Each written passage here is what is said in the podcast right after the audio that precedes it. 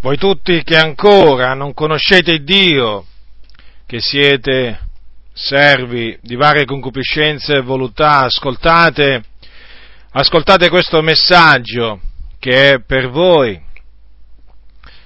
L'Apostolo Paolo ha scritto ai Romani le seguenti parole. Leggerò eh, dal capitolo 10 e precisamente dal versetto 1 al versetto 13.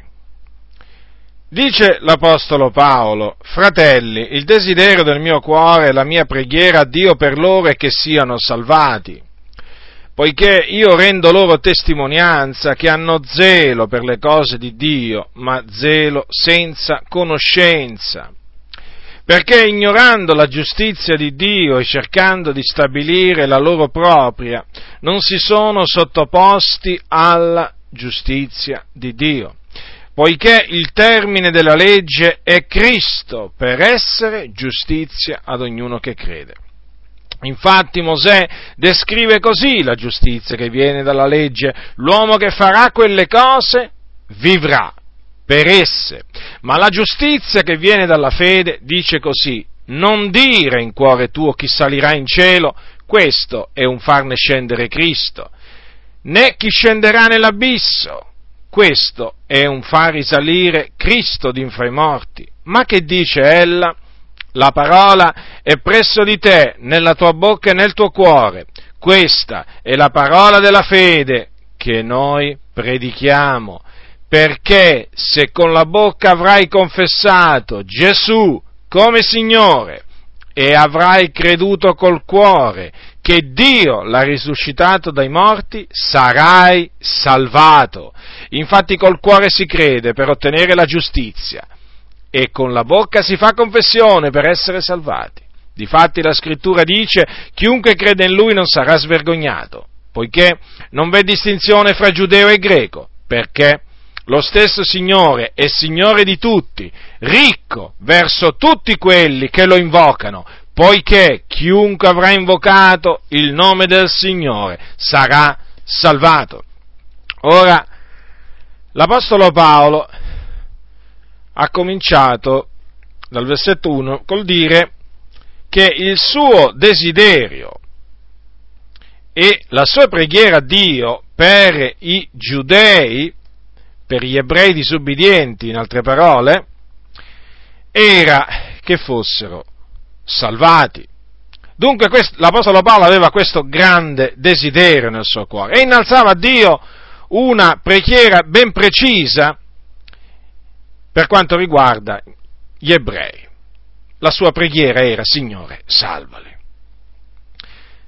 Perché l'Apostolo Paolo rendeva questa testimonianza riguarda i suoi fratelli secondo la carne, perché Paolo era giudeo di nascita, precisamente era della tribù di eh, Beniamino.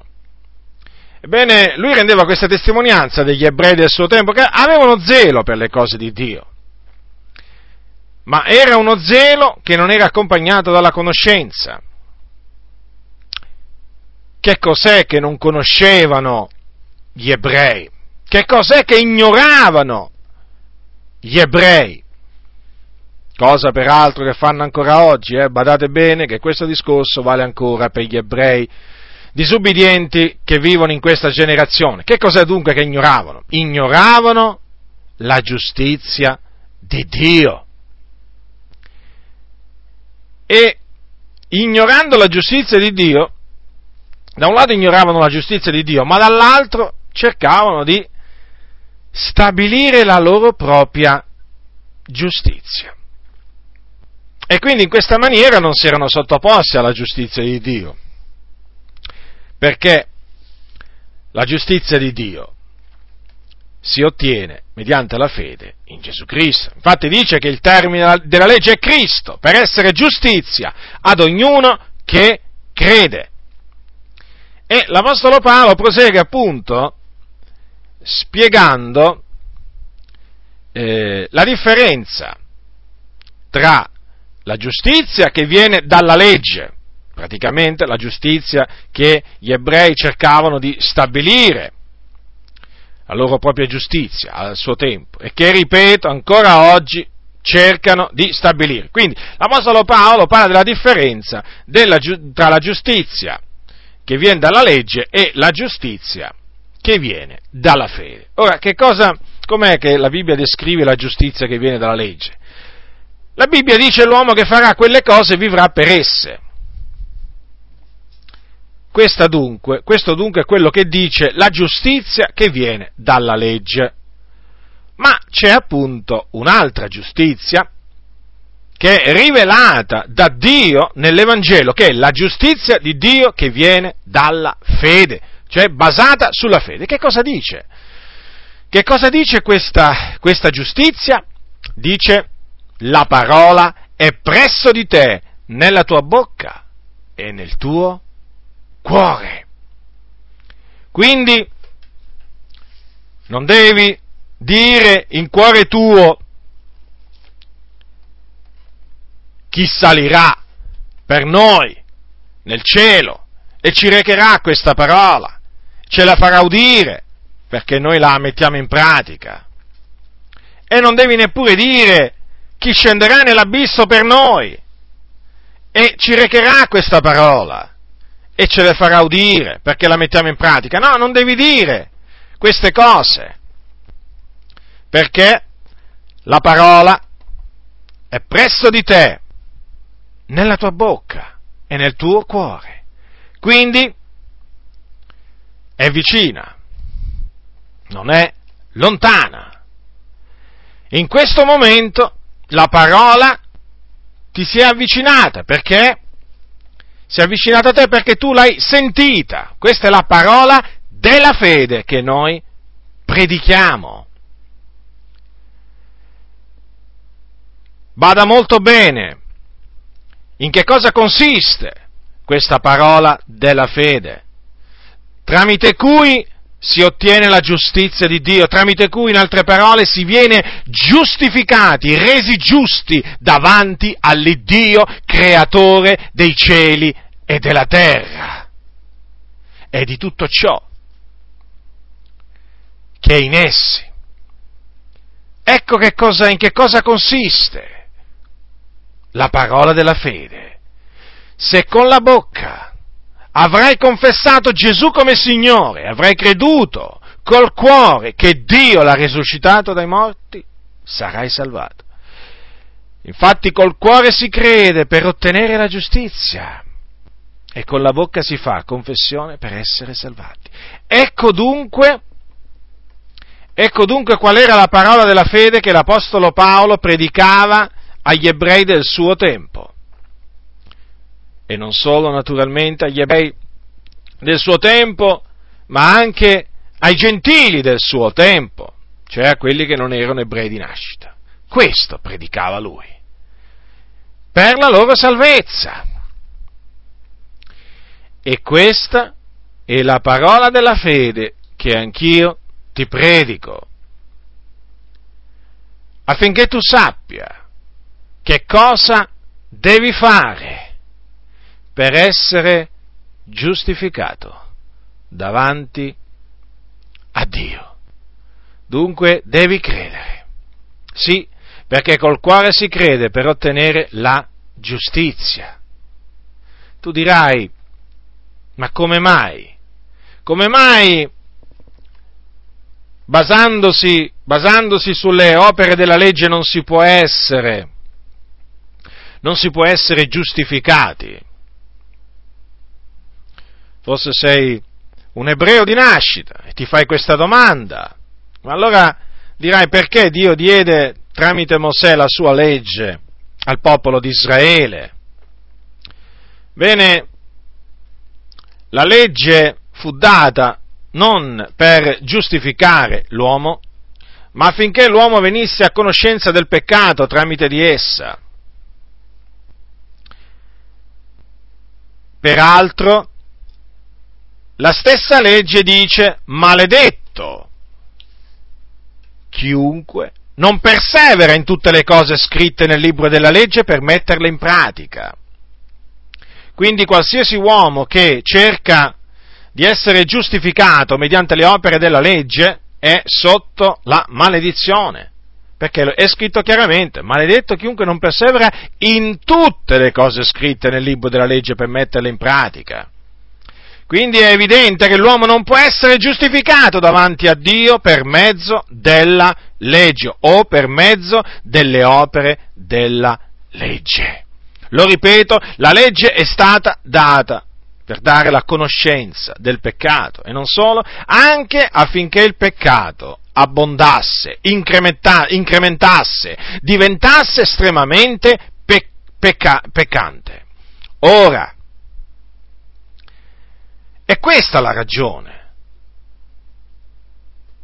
Ma allora tu potresti anche dire, ma perché allora per essere giustificati occorre soltanto credere in Gesù Cristo?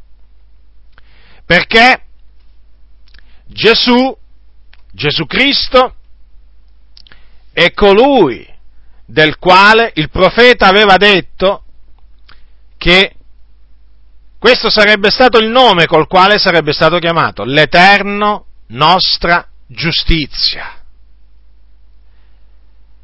E dunque, mediante la fede in Gesù Cristo, l'uomo, l'uomo può essere giustificato.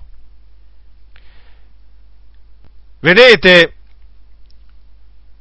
Gesù è colui che non ha conosciuto peccato. E la Bibbia dice che colui che non ha conosciuto peccato, Dio l'ha fatto essere peccato per noi affinché noi diventassimo giustizia di Dio in Lui. Quindi il Dio ha prestabilito Gesù Cristo come termine della legge, come il termine della legge, per essere giustizia ad ognuno che crede e che cosa deve credere? Deve credere che il Dio ha risuscitato dai morti Gesù Cristo. Sì, perché Gesù Cristo, nella pienezza dei tempi, morì per i nostri peccati sulla croce del Golgota, caricandosi di tutte le nostre iniquità sul suo corpo. Morì appeso al legno per riconciliarci con Dio.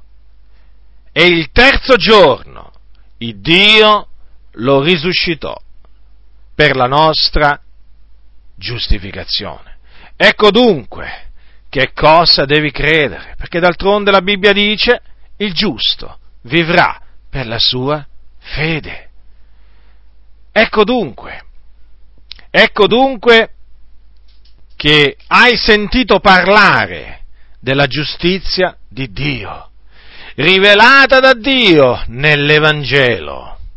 Sì, questa è la giustizia di Dio che è stata rivelata da Dio mediante il messaggio dell'Evangelo. Dunque, tu sei davanti a questa scelta Cioè devi sapere che se continuerai a sforzarti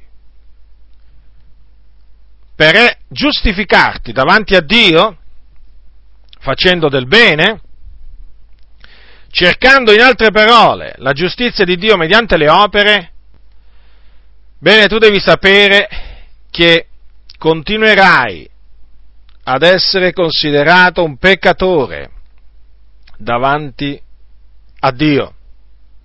Lo continuerai ad essere, certo, e continuerai ad essere sotto la maledizione della legge, perché te lo ripeto, è scritto maledetto chiunque non persevera in tutte le cose scritte nel libro della legge per metterle in pratica.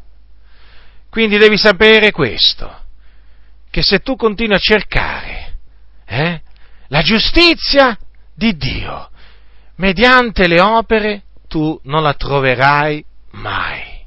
Non la troverai mai. Perché la giustizia di Dio si ottiene mediante la fede, soltanto mediante la fede in Gesù Cristo, è chiamata la giustizia di Dio basata sulla, sulla fede. Vedi, oggi ci sono tanti che pensano con le loro opere buone di potersi meritare la giustificazione di Dio. Proprio pensano che facendo delle mortificazioni, delle rinunzie, dei sacrifici possano diventare giusti agli occhi di Dio. E questo è un inganno, è un inganno del diavolo, è una menzogna, perché in questa maniera l'uomo continua, l'uomo continua ad essere un peccatore, schiavo del peccato, con tutti i suoi peccati sulla coscienza. Ma c'è la verità. In questo mondo non esiste solo la menzogna, esiste anche la verità. Anzi, il fatto che esista la menzogna significa che c'è la verità e la verità è la parola di Dio. La verità è che per essere giustificati, l'uomo è giustificato dinanzi a Dio soltanto mediante la fede in Gesù Cristo, perché Gesù è l'eterno nostra giustizia. C'è una testimonianza di un, di un, nostro, di nostro fratello che molto tempo fa era un, visse molto tempo fa, e prima di convertirsi a Cristo era monaco e fece il monaco per eh, vent'anni. Bene, lui, come naturalmente tanti altri monaci del suo tempo, avevano fatto una vita di rinunzie, di mortificazioni, per, per poter, diciamo, ottenere il favore di Dio e quindi essere perdonati e vedersi aprire poi spalancate le porte del cielo. Quindi lui faceva tutto quello che faceva per potersi meritare il perdono di Dio. Ascoltate quello che ebbe a dire dopo che eh, si convertì a Cristo, in altre parole dopo che scoprì la giustizia, scoprì e ottenne la giustizia che viene dalla fede. Dice, eh, disse, queste, disse queste parole, cioè lui racconta come praticamente è arrivato alla conclusione che si viene giustificati da Dio soltanto mediante la fede. Ecco le sue parole. Ero stato infiammato dal desiderio di intendere bene un vocabolo adoperato nella epistola ai Romani, al capitolo primo, dove è detto la giustizia di Dio è rivelata nell'Evangelo, poiché fino allora lo consideravo con terrore. Questa parola, giustizia di Dio, io la odiavo perché la consuetudine e l'uso che ne fanno abitualmente tutti i dottori mi avevano insegnato ad intenderla filosoficamente. Intendevo la giustizia che essi chiamano formale o attiva, quella per la quale Dio è giusto e punisce i colpevoli. Nonostante l'irreprensibilità della mia vita di monaco, mi sentivo peccatore davanti a Dio. La mia coscienza era estremamente inquieta e non avevo alcuna certezza che Dio fosse placato dalle mie opere soddisfattorie. Perciò non amavo quel Dio giusto e vendicatore, anzi lo odiavo. Ero fuori di me, tanto era sconvolta la mia coscienza e rimuginavo senza tregua quel passo di Paolo, desiderando ardentemente sapere quello che Paolo aveva voluto dire. Finalmente Dio ebbe compassione di me, mentre meditavo giorno e notte ed esaminavo la connessione di queste parole. La giustizia di Dio è rivelata nell'Evangelo come scritto il giusto vivrà per fede incominciai a comprendere che la giustizia di Dio significa qui la giustizia che Dio dona e per mezzo della quale il giusto vive, se ha fede. Il senso della frase è dunque questo, l'Evangelo ci rivela la giustizia di Dio, ma la giustizia passiva, per mezzo della quale Dio nella sua misericordia ci giustifica mediante la fede, come è scritto, il giusto vivrà per fede. Subito mi sentii rinascere e mi parve che si spalancassero per me le porte del paradiso. Da allora la scrittura intera prese per me un significato nuovo.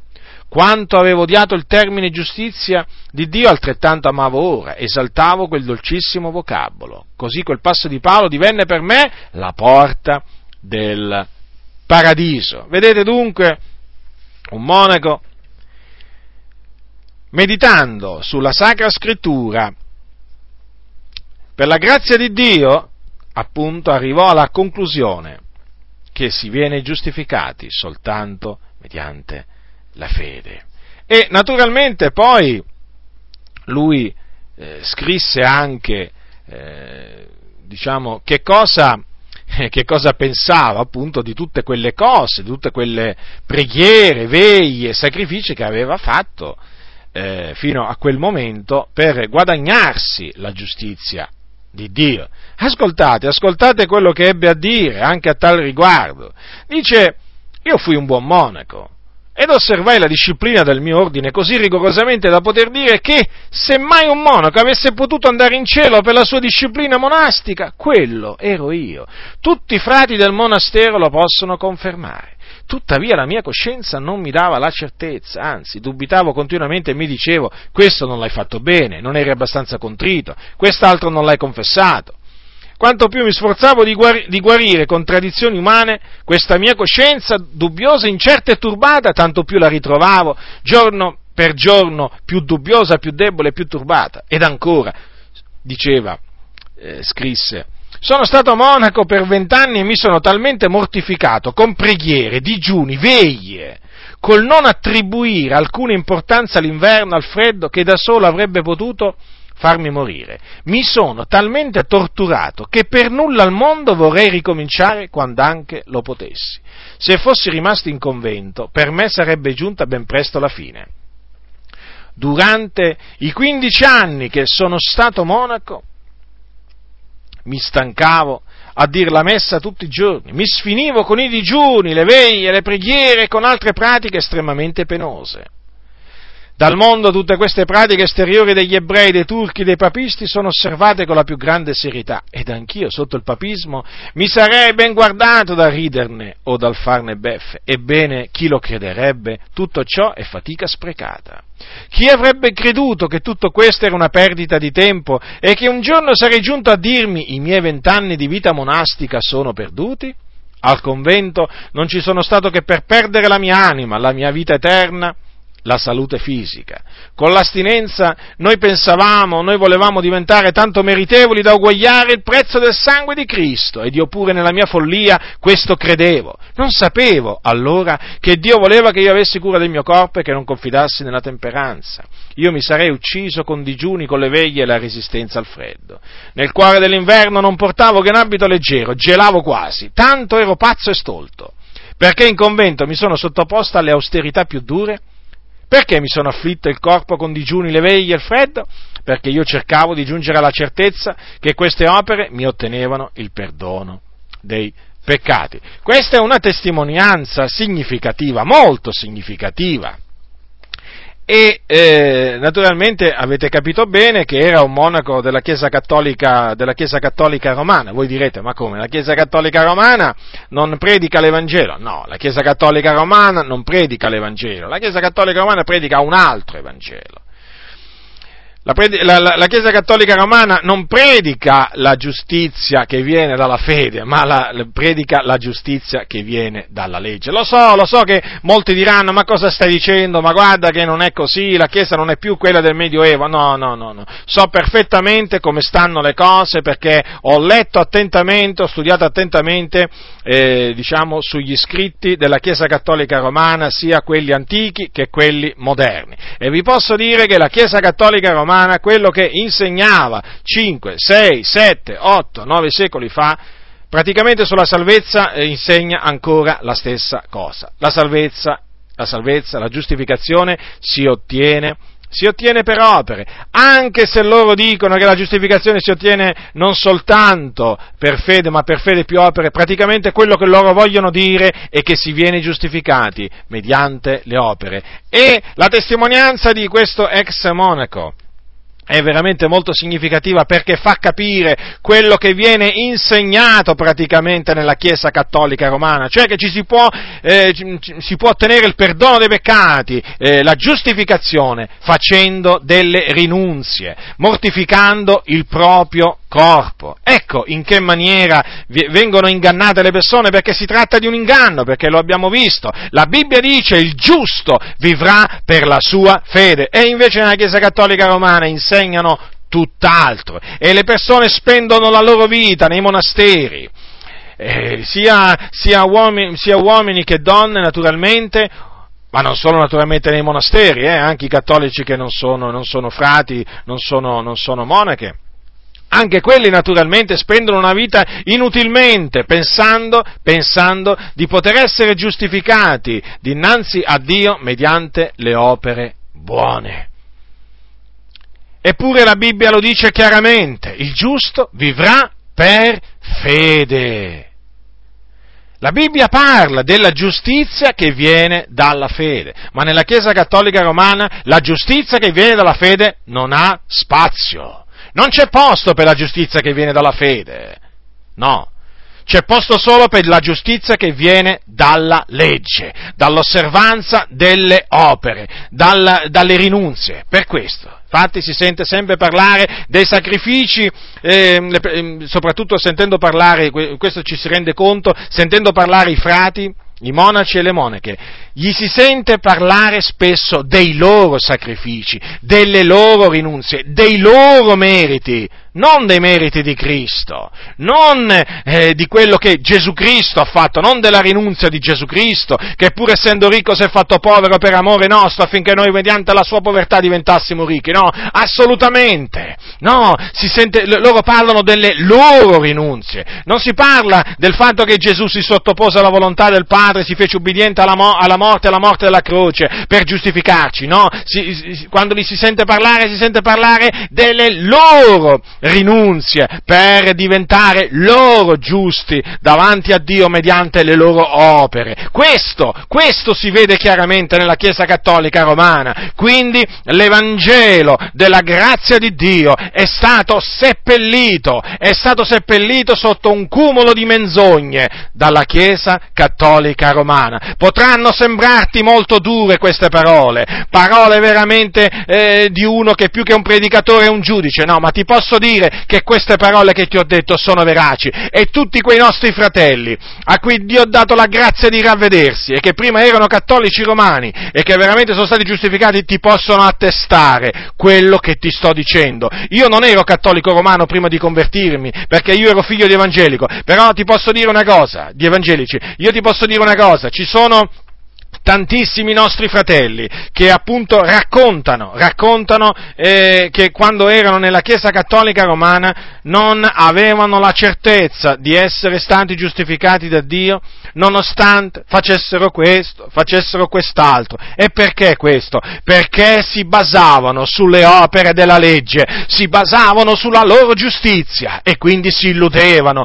di avere ricevuto la giustizia di Dio ma nel momento in cui si sono ravveduti dei loro peccati, li hanno confessati a Dio e hanno creduto che Gesù Cristo è morto sulla croce per i nostri peccati e risorto per la nostra giustificazione, allora in quel momento hanno sperimentato la giustizia di Dio che viene dalla fede, l'hanno gustata perché si sono sentiti giustificati, si sono sentiti dichiarati giusti dall'Iddio vivente in virtù dei meriti di Gesù Cristo. Questa è la buona notizia notizia, questa è la buona notizia della grazia di Dio, che l'uomo è giustificato soltanto mediante la fede in Gesù Cristo.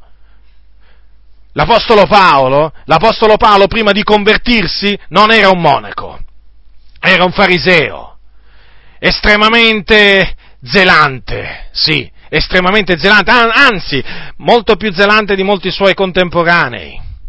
Era molto zelante per la legge. Sapete, lui in una, sua, in, una, in una sua, epistola racconta appunto suo, diciamo, alcuni, alcuni, particolari, parla di alcuni particolari della sua vita passata, prima appunto di conoscere il Signore Gesù Cristo. Voi sapete che Paolo, eh, se non lo sapete ve lo dico, eh, conobbe il Signore Gesù sulla via che andava a Damasco, mentre lui andava a perseguitare i cristiani cioè quei giudei che eh, erano diventati discepoli di Cristo. Lui stava andando là per perseguitarli ma Gesù gli apparve sulla via Damasco e lo convertì. Ebbene, lui era un fariseo, lui era appunto estremamente zelante e in una sua, in una sua epistola, pre- precisamente l'epistola ai Filippesi, dice queste, eh, dice queste cose. Allora dice al capitolo 3, versetto 4, se qualcuno altro pensa aver di che confidarsi nella carne, io posso farlo molto di più. Io circonciso l'ottavo giorno della razza di Israele, della tribù di Beniamino, ebreo d'ebrei, quanto alla legge fariseo, quanto allo zelo persecutore della Chiesa, quanto alla giustizia che è nella legge irreprensibile. Ma le cose che mi erano guadagni, io le ho reputate danno a cagione di Cristo. Anzi, a dir vero io reputo anche ogni cosa essere un danno di fronte all'eccellenza della conoscenza di Cristo Gesù, mio Signore, per il quale rinunziai a tutte codeste cose e le reputo tanta spazzatura affin di guadagnare Cristo ed essere trovato in Lui avendo non una giustizia mia derivante dalla legge, ma quella che sia mediante la fede in Cristo. La giustizia che viene da Dio basata sulla fede. Ora, notate molto bene, notate molto bene, era, era un ebreo, anzi lui dice ebreo d'ebrei, quanto alla legge era fariseo, i farisei erano una, una delle sette del giudaismo, molto attaccati alle tradizioni dei padri. Quanto allo zelo, che cos'era? Persecutore della Chiesa, infatti lui perseguitava, perseguitava a morte i santi. E quanto alla giustizia che è nella legge, che è appunto la giustizia che viene dalla legge, che cos'era? Era irreprensibile. Considerate, nessuno, nessuno dei, dei suoi, diciamo, eh, concittadini, nessuno dei suoi contemporanei ebrei poteva dirgli, guarda Paolo, che tu, che tu qui eh, mi pare che, eh, lo chiamavano Saulo, eh, Saulo, tu qui mi pare che non ti attieni, non ti attieni alla legge. No, Paolo era irreprensibile. Eppure, Eppure, eppure era un peccatore, tanto è vero che poi a Timoteo dirà queste parole. A Timoteo dirà queste parole, dice così, dice così, certa, certa, e questa parola è degna d'essere pienamente accettata, che Cristo Gesù è venuto nel mondo per salvare i peccatori, dei quali io sono il primo. Quindi avete notato, Paolo, quantunque eh, diciamo, quanto alla giustizia che è, è nella legge irreprensibile, ebbene, lui era un peccatore, ebbe bisogno appunto della grazia di Dio per essere salvato dai suoi peccati, per essere perdonato e giustificato. Certo, e una volta naturalmente che lui si è convertito a Cristo, poteva dire appunto che quella giustizia che era nella legge, e naturalmente di cui lui andava fiero prima di conoscere il Signore, ebbene, e per cui era lodato da mol, dai suoi, dai suoi diciamo, eh, concittadini e dai suoi contemporanei, ebbene che cos'era? Era tanta spazzatura. Considerate, considerate tanta spazzatura. Sì, perché la, la, la, Bibbia dice che la giustizia dell'uomo è come un abito lordato, un abito sporco nel cospetto di Dio. Quindi tanta spazzatura, un po', un po come nella testimonianza dell'ex monaco di prima, avete notato? Definì tutti quegli anni spesi nel convento, spesi, diciamo, a fare tutte quelle, eh, tutte quelle rinunzie, ebbene, anni sprecati, tempo perduto. Ed è proprio così, è proprio tempo perduto quello che si spende nel cercare di essere giustificati per le opere, perché nessuna carne sarà giustificata nel cospetto di Dio per le opere della legge. Nessuna. La Bibbia lo dice chiaramente questo. Non ti illudere, non ti illudere, ascoltami. Non importa se tu sei cattolico romano, testimone di Geova, mormone, non importa. Puoi essere pure un protestante di nome, non importa. Guarda, non, musulmano, induista, buddista, non importa a che, a che religione tu appartieni. Se tu pensi di poter essere giustificato dinanzi a Dio per le tue opere, ti stai ingannando. Perché Perché se la giustizia si ottiene per mezzo delle opere della legge, Cristo è dunque morto inutilmente. Ma Gesù Cristo è venuto nel mondo proprio per questo, per giustificare l'uomo, per renderlo giusto, per fare quello che la legge non poteva fare a motivo della debolezza della carne, considera attentamente, considera attentamente quello che è venuto a fare Gesù. Gesù è venuto a fare questo, a rendere giusti i peccatori. Come? Mediante la sua morte e la sua resurrezione. Per cui adesso chiunque crede in lui viene giustificato da tutte quelle cose dalle quali non poteva essere giustificati, giustificato per mezzo della legge. Questa è la buona notizia che ti reco, questa è la buona notizia che devi credere per essere giustificato. Ma se ti rifiuterai di credere a questo messaggio, sappi, te lo ripeto, le tue iniquità continueranno, continueranno a rimanere attaccate alla tua coscienza, quell'abito sporco, quell'abito sporco che appunto rappresenta la tua giustizia ti rimarrà addosso, ti rimarrà addosso. E quando morirai, che fine pensi di fare? Pensi di poter andare in cielo? No, con la tua propria giustizia tu, cercando di stabilire la tua propria giustizia, tu naturalmente te ne andrai in perdizione. Quando morirai, quando esalerai l'anima tua, te ne andrai in un luogo di tormento chiamato inferno, che è nel cuore della terra, dove c'è il pianto e lo stridore dei denti. Perché? Perché dopo aver sentito la buona notizia del regno di Dio, ti sei ostinato in cuore tuo e hai continuato a pensare di poter essere giustificato mediante le tue opere, mediante le tue rinunzie, mediante le tue mortificazioni, mediante i tuoi pellegrinaggi.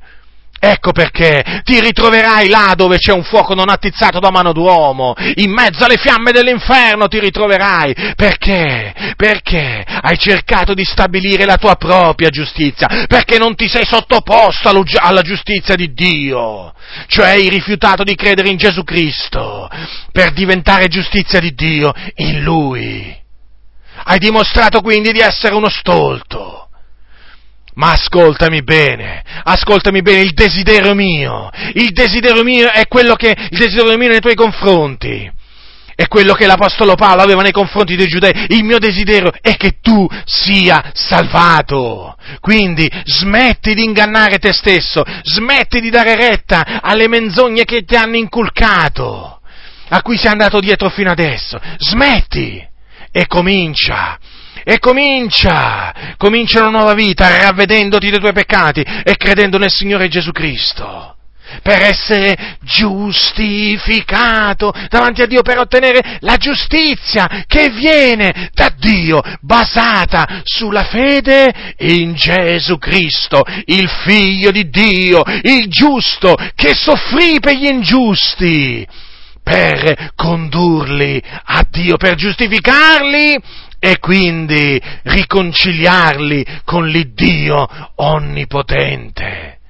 Non continuare a illuderti, guarda, non continuare a illuderti perché veramente ti stai scavando una fossa, ti stai scavando una fossa, ti stai scavando una fossa.